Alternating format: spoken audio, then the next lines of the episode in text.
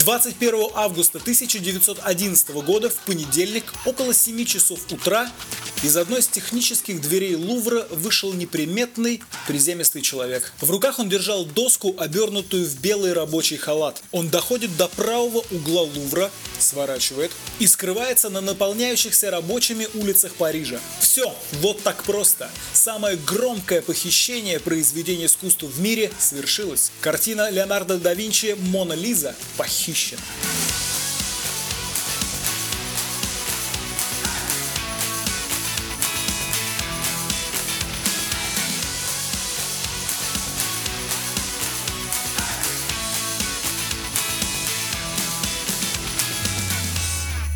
Но и спустя час, два и даже три никакого ажиотажа, никаких полицейских сирен, суматохи в прессе или в музее никакой нет. Картина великого мастера нагло украдена, но до этого пока нет никому никакого дела. Более того, об этом еще даже никто не знает.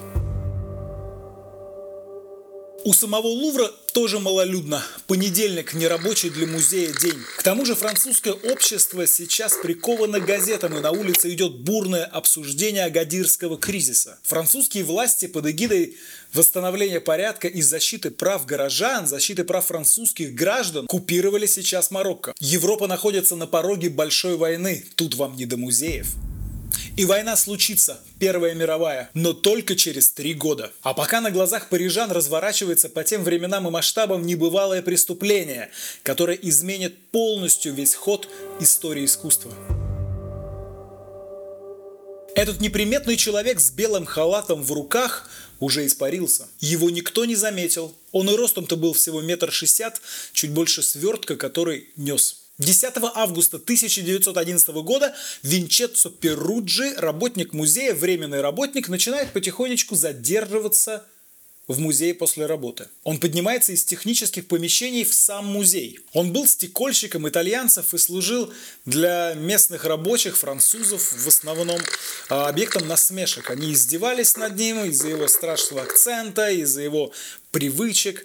В общем, из-за его маленького роста, скажем так, метр шестьдесят для француза – это ничто. Еще у него был такой странный характер, и он не мог никак заводить друзей, поэтому две недели он мог заниматься чем заблагорассудится, и никто ничего не заметил. Дома его никто не ждет, и он задерживается, наблюдает за рутиной работы охраны других сотрудников музея, смотрит, как здесь все устроено. Когда после закрытия посетители покидают музей, жизнь там не заканчивается – то тут, то там шныряют искусствоведы, работники разные, фотографы, охрана, э, реставраторы. Произведения искусства гуляют по мастерским чуть ли не каждый день. Украдить за всем охране сложно, особой бдительностью они не страдают, да и незачем. Никаких больших краж нет, никакого сверхъестественного интереса красть, похитить какие-то предметы искусства нету. И поэтому многие охранники даже не знают, где сейчас находится та или иная картина. Это, и это нормальная практика для Лувра на тот момент. Перуджи сразу видит в этом хаосе свою возможность. Хотя особым знатоком искусства он не был. Но тут важно поговорить о времени, в котором происходят эти события.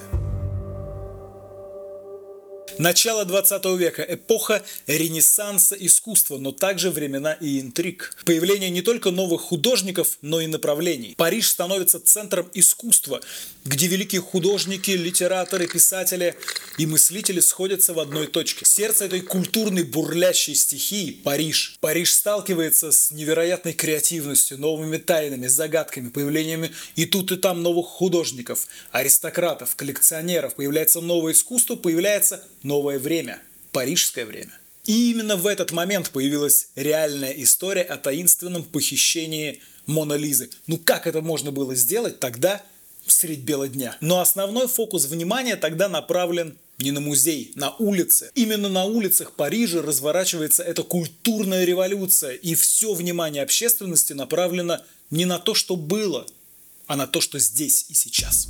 А сейчас 20 августа, воскресенье 1911 года. Солнце заходит над Парижем. Большинство людей уже дома, начало новой недели, они готовятся, ужинают, ложатся спать. Не спит только один человек. Наш герой Винчеццо Перуджи. Он даже не дома, и вечером в воскресенье он остается в музее, в Лувре. С собой у него ключи от большинства технических помещений, которые он смог скопировать за предыдущие две недели. Охрана запирает музей, а Винчецо удается остаться незамеченным. 21 августа, понедельник, 6 часов утра. Перуджи не спит всю ночь. В Лувре, некогда в доме всех французских королей, кроме Перуджи, никого нет. С рассветом он идет по коридорам музея. Его внимание приковано к залу, в котором хранятся, как вы думаете, что? Картины итальянских мастеров. Ведь наш герой итальянец. Его цель – картина Леонардо да Винчи «Мона Лиза», хотя он об этом на тот момент – возможно, даже еще не знает. Он стекольщик и в искусстве разбирается не сильно, даже несмотря на свое место работы. Это он сейчас работает в Лувре, а на самом деле побирался и там, и тут, работал в разных мастерских, а, поэтому прошлое у него довольно темное. К тому же он отбывал тюремный срок и ни о какой большой карьере в музее не помышлял. О ценности картины он узнает от работников музея. Картиной интересуются ценители искусства, искусствоведы, значит, она явно представляет какую-то ценность. Но до всех этих разговоров о существовании Мона Лизы Перуджи не знал. Рядом с Джакондой в зале, по которому он идет к картине, висят гораздо более дорогие и ценные картины. Среди них работы Рафаэля, Тициана, Веронеса, огромное количество. Но Перуджи выбирает не самую удобную, скажем, картину. Уже потом на суде он скажет, что картина напомнила ему кого-то из родственников, или когда он посмотрел на нее, она взглянула на него как-то особенно и словно подтолкнула его к совершению этого преступления. Так это или нет, неизвестно. С одной стороны, он просто хотел грабануть музей и забрать какую-нибудь ценную дорогую вещь. Но все же с другой стороны он итальянец. И потом он будет говорить, что мечтал забрать именно эту картину, чтобы вернуть ее к себе на родину на историческую родину самой картины. К тому же французов, особенно работников музея, он, прямо скажем, недолюбливал, поэтому в эту его версию можно и поверить. К тому же Джаконда, как я уже говорил, не самое удобное произведение для воровства. Ну, скажем, Тициана большинство картин можно просто свернуть в трубочку, взять подмышку и уйти. С картиной Мона Лизы так не поступишь, потому что Леонардо да Винчи нарисовал ее не на холсте, а на деревянной пластине на дереве. Дерево не свернешь. А выносить из музея укутанную белой тряпкой деревянную доску, ну, согласитесь, на первый взгляд рискованное занятие. Почему он на это пошел? Но в любом случае он выбирает Мона Лизу, достает картину из рамы, оборачивает ее белой тряпкой, сам надевает халат, в котором ходят все остальные музейные работники. И далее следует к выходу. Из записи следователя. Он снял картину с четырех железных колышков, прикреплявших ее к стене, и перенес на ближайшую служебную лестницу. Там он снял защитный чехол и раму. Позже некоторые свидетели сообщали, что он спрятал картину под своим халатом. Однако Перуджи был ростом 1 метр 60 сантиметров, а Мона Лиза имела размеры приблизительно 77 на 53 сантиметра. Поэтому она не поместилась бы под стандартной одеждой, которую носят люди его роста. Сам похититель заявил, что снял халат, обернул им картину, сунул сверток под мышку. Он спускается на первый этаж. Под мышкой у него довольно большое полотно. Левой рукой он нащупывает связку ключей. Осталось открыть дверь и уйти, но что-то идет не так. Дверь никак не хочет открываться. Что-то с его отмычкой не то, что-то не получается, и дверь не поддается. Он пробует и второй ключ, и третий, и четвертый. Нет, ничего не выходит. Копии сделаны некачественно, на скорую руку. Перуджи сам это делал в перерыве между работой. Перуджи решает открыть другую дверь и следовать в другую часть коридора, но вдруг позади себя он слышит шаги, оборачивается и видит другого сотрудника, охранника музея. Казалось бы, все кончено. Охранник направляется к Перуджо. Ну, можно представить, да, все его чувства. Но на самом деле э, еще ничего не кончено, потому что Перуджи понимает, что еще можно сослаться на то, что он все-таки официальный работник музея, хоть и временный, что он взял картину на реставрацию, на фотографии, несет ее куда-то и не обязательно выносит из музея и похищает. План есть. Вот только, кажется, этот план не понадобится. Охр... Охранник попадается явно с просони, это 6.37 утра, понедельник, и к Перуджи он подходит с улыбкой. понимает, что что-то не так с дверью, берет ключ Перуджи, он не подходит, тогда он берет свой ключ, э, просит Перуджи подержать его сверток какой-то, может быть, с завтраком, э, начинает открывать эту дверь, у него получается. Дверь открыта. Он улыбается, жмет Перуджи руку, желает хорошего дня и закрывает за ним дверь. Перуджио даже не приходится ничего объяснять. И все. Вот так вот Лувр и попрощался с Джакондой в августе 1911 года в понедельник в 7 часов утра. Перуджи спрятал эту картину в своей квартире в Париже. А, в недорогом районе, конечно, он держал эту картину в ящике из-под грязных э, из-под грязного белья на протяжении двух лет. При этом, что вы подумаете, он уволился, сбежал? Нет, он продолжал по-прежнему работать в Лувре. И никто его ни в чем не подозревал. Хотя чуть-чуть подозревали, но у Перуджи нашлось алиби. Существуют две версии, а, две теории относительно кражи Моны Лизы. Сам Перуджи заявил, что пошел на преступление из патриотических целей. Якобы он хотел вернуть картину для показа в Италии после того, как она была похищена Наполеоном. Вот такая у него была легенда. Это когда он работал в Лувре, кто-то ему рассказал, что во время войны Наполеон похитил огромное количество итальянских картин. Но Мона Лизу, конечно, там не упоминали. Это он сам додумал. Возможно, он сделал это из добрых побуждений. Конечно, он не знал, что Леонардо да Винчи сам переехал из Италии во Францию, чтобы работать художником при королевском дворе в 16 веке. Это за 250 лет до рождения Наполеона.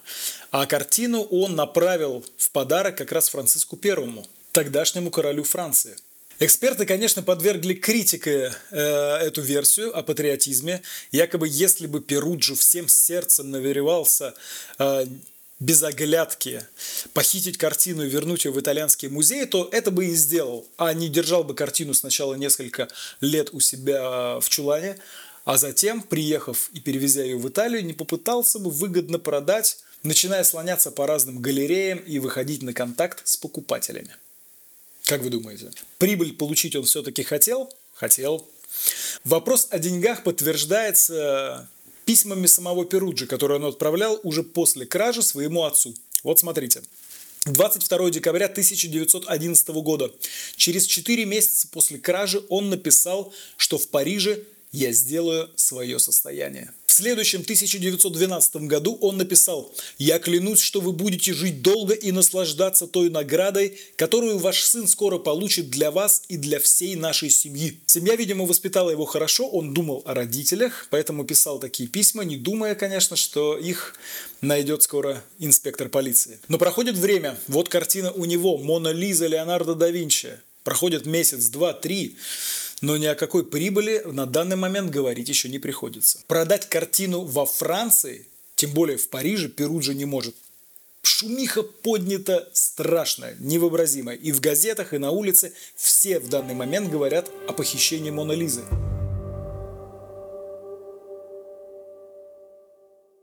Но пока что на часах 8 утра – и о пропаже, о похищении картины никто не знает. Так проходят сутки. На следующий день посетители Лувра во вторник подтягиваются к музею, стоят в очереди небольшой, а, заходят в галереи, проходят там, где висит Мона Лиза.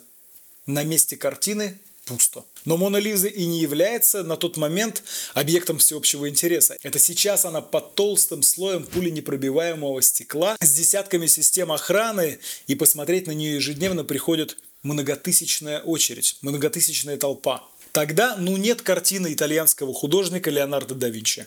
Ну, нету. Ну и ничего. Рядом висят картины не хуже. Вот такое вот было тогда отношение. Но уже к обеду к стене, где висела Мона Лиза, подходит художник-реставратор. По злому стечению обстоятельств у него запланирован сегодня осмотр. Не обнаружив картину, реставратор спрашивает о ней у охранника. Тот отвечает, что картина, видимо, у фотографа. Это известная практика, тогда это 1911 год, фотография появляется, картины активно фотографируются, и фотографы забирали картины постоянно, чуть ли не ежедневно, и все картины подвергались этой процедуре. Поэтому когда охранник сообщил, что ну нет картины, значит она у художника, никакой таблички он вешать не, не должен после того, как забирает картину. Художник-реставратор просто ушел. Только к вечеру оказывается, что и у фотографа этой картины нету, а охрана начинает вспоминать, что на протяжении всего дня о картине спрашивали фотографы, художники-реставраторы и посетители. Они спрашивали весь день, и она весь день не находилась. Собирается совещание, и только тогда руководство музея понимает, что Мона Лиза похищена. Музей закрывают посетителей, выводят и проверяют на выходах. Руководство музея сразу обращается в полицию. Расследование возглавляет э, инспектор французской полиции Альфонс Бартильон. О краже узнают газетчики. Кража – это всегда лакомый кусочек журналистов, а тут произведение искусства нагло похищено из самого центра культурной жизни Парижа, из самого Лувра главного музея Европы. На следующий день заголовки всех парижских газет уже пестрят сообщениями о таинственной пропаже уникальной картины руки великого итальянского художника вот так вот делаются сенсации руками газетчиков. О Мона Лизе узнает сразу вся Франция, а затем и вся Европа. А бездарная работа полиции, потому что проходят дни, недели, месяцы, конечно, вызывает насмешки у газетчиков, и они безжалостно критикуют французскую парижскую полицию. На лестнице охранник обнаружил деревянную раму и стеклянный короб, на котором был обнаружен отпечаток пальца – Казалось бы, вот оно, разгадка преступления. Но нет. Инспектор полиции Альфонс Бартильон пока что не верит в новую технику снятия отпечатков пальцев, хотя у него были отпечатки всех преступников, большинства преступников Парижа, и отпечатки э, были взяты у сотрудников музея. Но он не верит этому, и с отпечатков, не проверив, просто прощаются. А ведь в его распоряжении в итоге было 750 тысяч отпечатков пальцев, в том числе и Перуджи. Во-первых, он работник музея. Во-вторых, житель Парижа. А в-третьих, он уже сидел в тюрьме за воровство.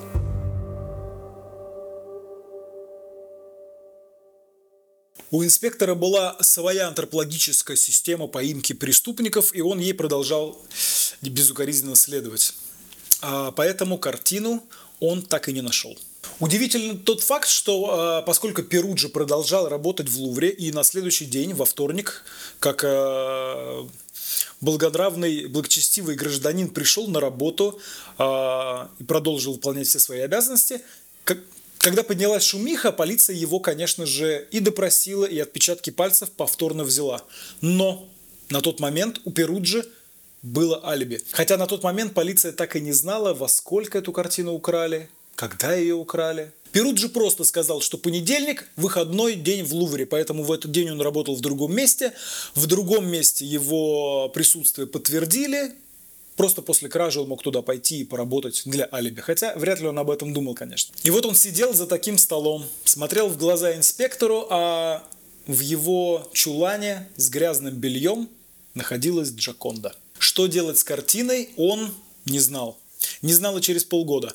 И был сам в шоке просто от шумихи, которая была поднята в СМИ. А почему так получилось? Почему эта кража раньше, ну, все равно же воровали предметы искусства. Почему к этому так подошли э, журналисты внимательно? Время. Э, 1911 год, как я уже сказал, э, накаляющаяся политическая обстановка в Европе и мире в принципе. Журналисты просто устали от политической колонки, от политической хроники событий. И поэтому, когда появилось сообщение об ограблении картины Леонардо да Винчи, все-таки итальянского великого художника, они просто мертвой хваткой вцепились в эту тему. До конца августа 1911 года все первые полосы посвящались политической обстановке и слухам о грядущей войне. Похищение произведения искусства стало словно глотком воздуха. Яркая, острая и захватывающая история, которой журналисты всей Европы начали мусолить каждый день. И тут каждая новая статья увеличивала популярность Джаконды.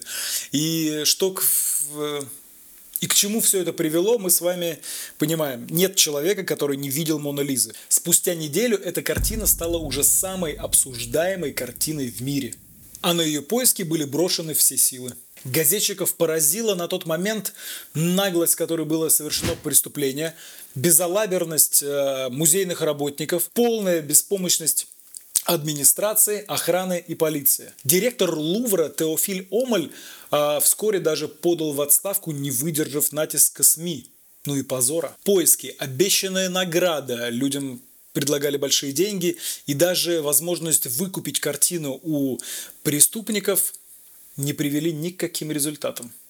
Картина словно испарилась. А в Лувре на месте Мона Лизы по-прежнему оставалось пустое место. Сотрудники верили, что вот-вот и картина вернется домой. А тем временем толпы людей, толпы посетителей приходили как раз посмотреть на эту стену пустующую стену, где некогда висела Мона Лиза. И среди таких людей будет писатель-абсурдист Франц Кавка и его близкий друг Макс Брод. Масло в огонь подливали самые нелепые гипотезы, которые газетчики придумывали каждую неделю, чтобы поддерживать большие продажи своих газет.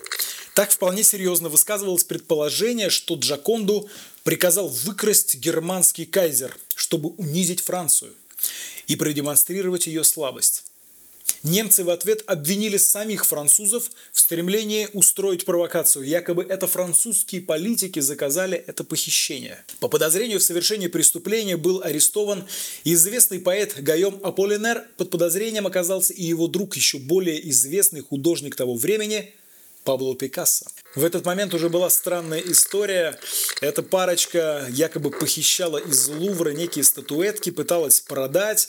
Потом оказалось, что это был некий такой э, перформанс, потому что они хотели выкинуть эти статуэтки в реку. В общем, разбираться не стали. В конечном итоге газетчики их фамилии тоже прикрепили к воровству Мона Лизы. Ареста не последовал, но все новые и новые известные громкие имена начали появляться рядом с упоминанием о Джаконде. Хотя Пикассо чуть не арестовали, потому что в тот момент ходила э, такая классная легенда, что это одна из его пиар-компаний, и он хотел выкрасть Джаконду э, из музея и продемонстрировать всем этим беспомощность не только музея, но и публики, э, показать тем самым, что вот это классическое искусство больше никому не нужно, классическая живопись, и никто даже и не заикнется. То есть он хотел похитить картину якобы, э, придержать его некоторое время у себя, затем вернуть и сказать, что за это время никто даже и не спохватился. Не так уж далек он был и от правды, потому что все-таки сутки, можно сказать, что о похищении картины узнали только на следующий день, когда похититель пришел в музей, но без картины.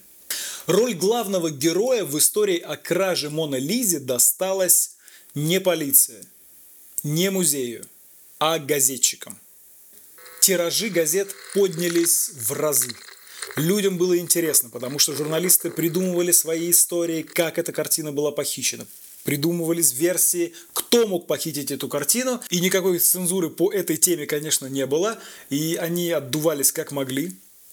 И Кража Мона Лизы через какое-то время стала самой главной и самой первой сенсацией в СМИ в мире. А через какое-то время Титаник затонул. И эта новость о затонувшем Титанике смогла затмить новость о пропаже Мона Лизы всего лишь на пару недель.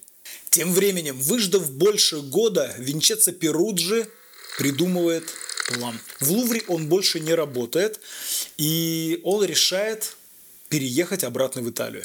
Не, ну Перуджи явно просто поистине везучий грабитель. Ведь ему повезло и с охраной в Лувре, которая практически сама открыла ему двери.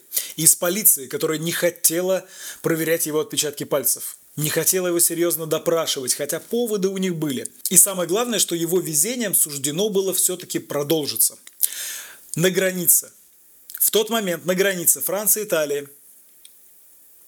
обыскивают тщательнейшим образом. А, готовится война. Политзаключенные. Готовится война. Разного сорта человеческий просто сброд, хулиганье, преступники пересекают границу, стараются укрыться, туда-сюда гонят. Очень много ворованных вещей и проверяют, просто каждого досматривают с особой тщательностью. Казалось бы, у Перуджи нет никаких шансов. Он едет с огромной деревянной доской, на которой изображена картина Джаконда, портрет, который ищет весь мир по-прежнему. То ли он об этом не знал, то ли не подумал, то ли рассчитывал на удачу. Но он поехал обычным путем, поездом. А, Джаконду он практически не прятал, он положил полотно, э, вы представляете, да, 75 на 50 сантиметров, это не маленькое полотно, он смог накрыть ее своими грязными носками. Как вам такая мера предосторожности от злостных таможенников? Не знаю, как вам, но у Перуджи она сработала.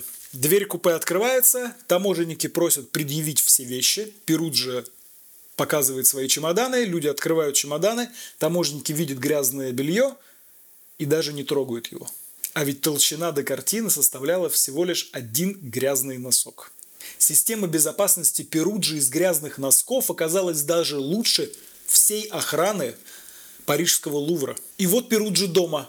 Но и в Италии никакого таланта к э, продаже краденовых предметов искусства у Перуджи не появляется. Доступа к черному рынку у Перуджи никакого нет. Да и черного рынка на тот момент еще в нашем сегодняшнем понимании не существует. Поэтому он просто связывается с торговцем антиквариата Альфреда Джерри. Он просто приходит к, к нему в галерею. Тот парень был тоже не сильного ума, и он напрямую связывается с другим владельцем галереи, Марио Фрателли. Они только объявления в газеты а, не вешали о перепродаже Монолизы. А уже тот, Марио Фрателли, он связывается с директором известной галереи Уффици во Флоренции. Не хотите ли вы купить у нас Монолизу? Да, ту самую из Парижа похищенную, которую уже два года ищет весь мир. Директор Уффици к картине интереса тоже не проявляет но сообщает об этом в полицию. Полиция берет Перуджи в его квартире, в его съемной квартире в Италии с поличным. Картину находит.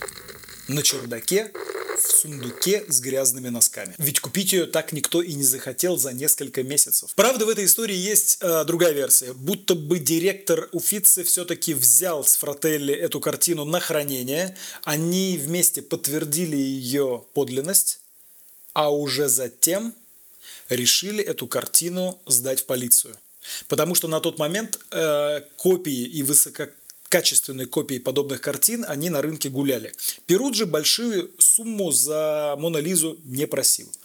Поэтому они думали подтвердить подлинность картины. Они, наверное, они не надеялись, что это оригинал, они думали, что это великолепная копия, которая стоит больше, чем Перуджи с них требует.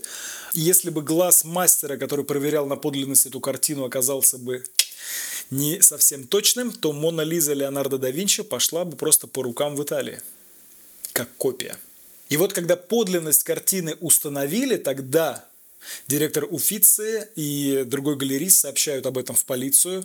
Полиция нагрядывает сразу же к Перуджио в квартиру, его берут с поличным, находят картину, но картину во Францию не отдают. Сначала картину передают в руки реставраторам, они должны осмотреть, в каком состоянии находится полотно. Хранение в грязных носках Джаконди явно, наверное, не пошло на пользу, все-таки эта картина старая, и ее нужно было осмотреть, может быть, подреставрировать. Но никакой реставрации картине не понадобилось.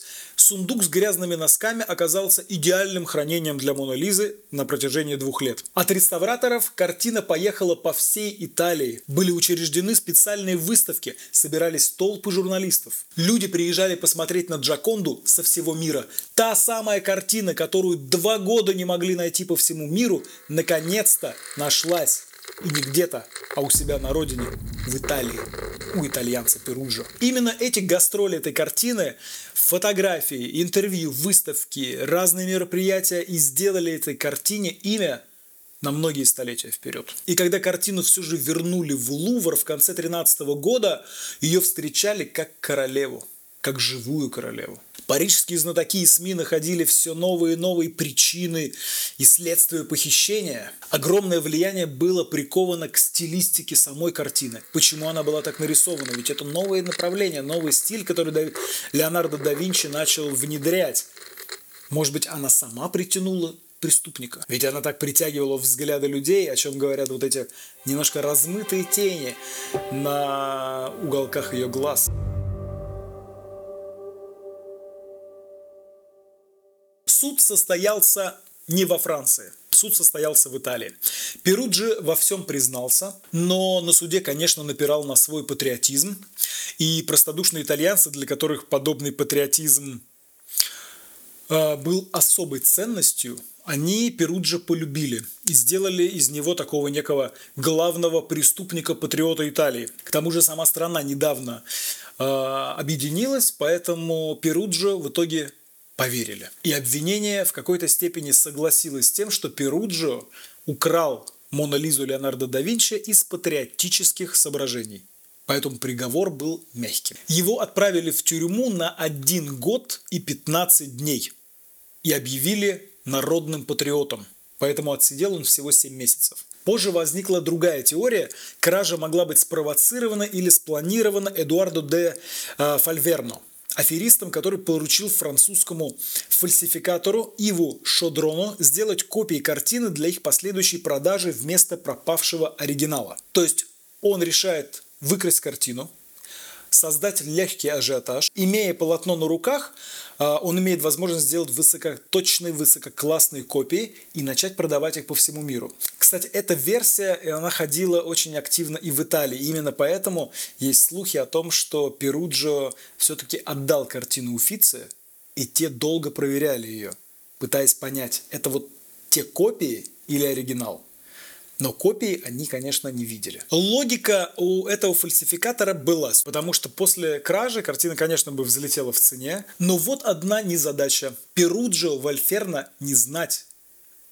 Но вот незадача. Перуджио Вальферна не знал и не мог знать. Он вышел из тюрьмы через 7 месяцев и пошел служить в итальянскую армию. Первую мировую войну он э, сражался на стороне итальянцев против Австро-Венгрии, попал в плен, а вернувшись, женился. Поэтому дома после войны его уже ждали. По стечению обстоятельств он вернулся во Францию, вернулся в Париж, где начал работать декоратором. А, умер он в 44 года в 1925 году в городе Сен-Мор-де-Фосе. И перед его смертью, в тот момент, когда уже тысячи людей ежедневно приходили посмотреть в Лувр на картину Мона Лизы, я уверен, что он, если не каждый день, то частенько вспоминал о том, как она когда-то валялась без дела у него месяцами на чердаке среди грязного белья. Привет, друзья! Спасибо, что посмотрели ее театрализованное представление о краже Мона Лизы. А, напишите в комментариях, как вам вообще все эти видео, стоит ли их продолжать снимать, нужно ли это кому-то. Если кому-то нужно и интересно, я буду продолжать и посмотрим, как все это будет расти. По-моему, больше смотрят сейчас о том, как э, я рассказываю, как снимать еду. Ну ладно, мне это очень интересно, я надеюсь, что вам тоже не скучно. Как вам моя вообще эта идея я думаю все об этом, ищу по-прежнему себя, скучаю по работе на телевидении в качестве говорящей головы. А, поэтому буду рад всем комментариям. Пишите, как это выглядело. До встречи!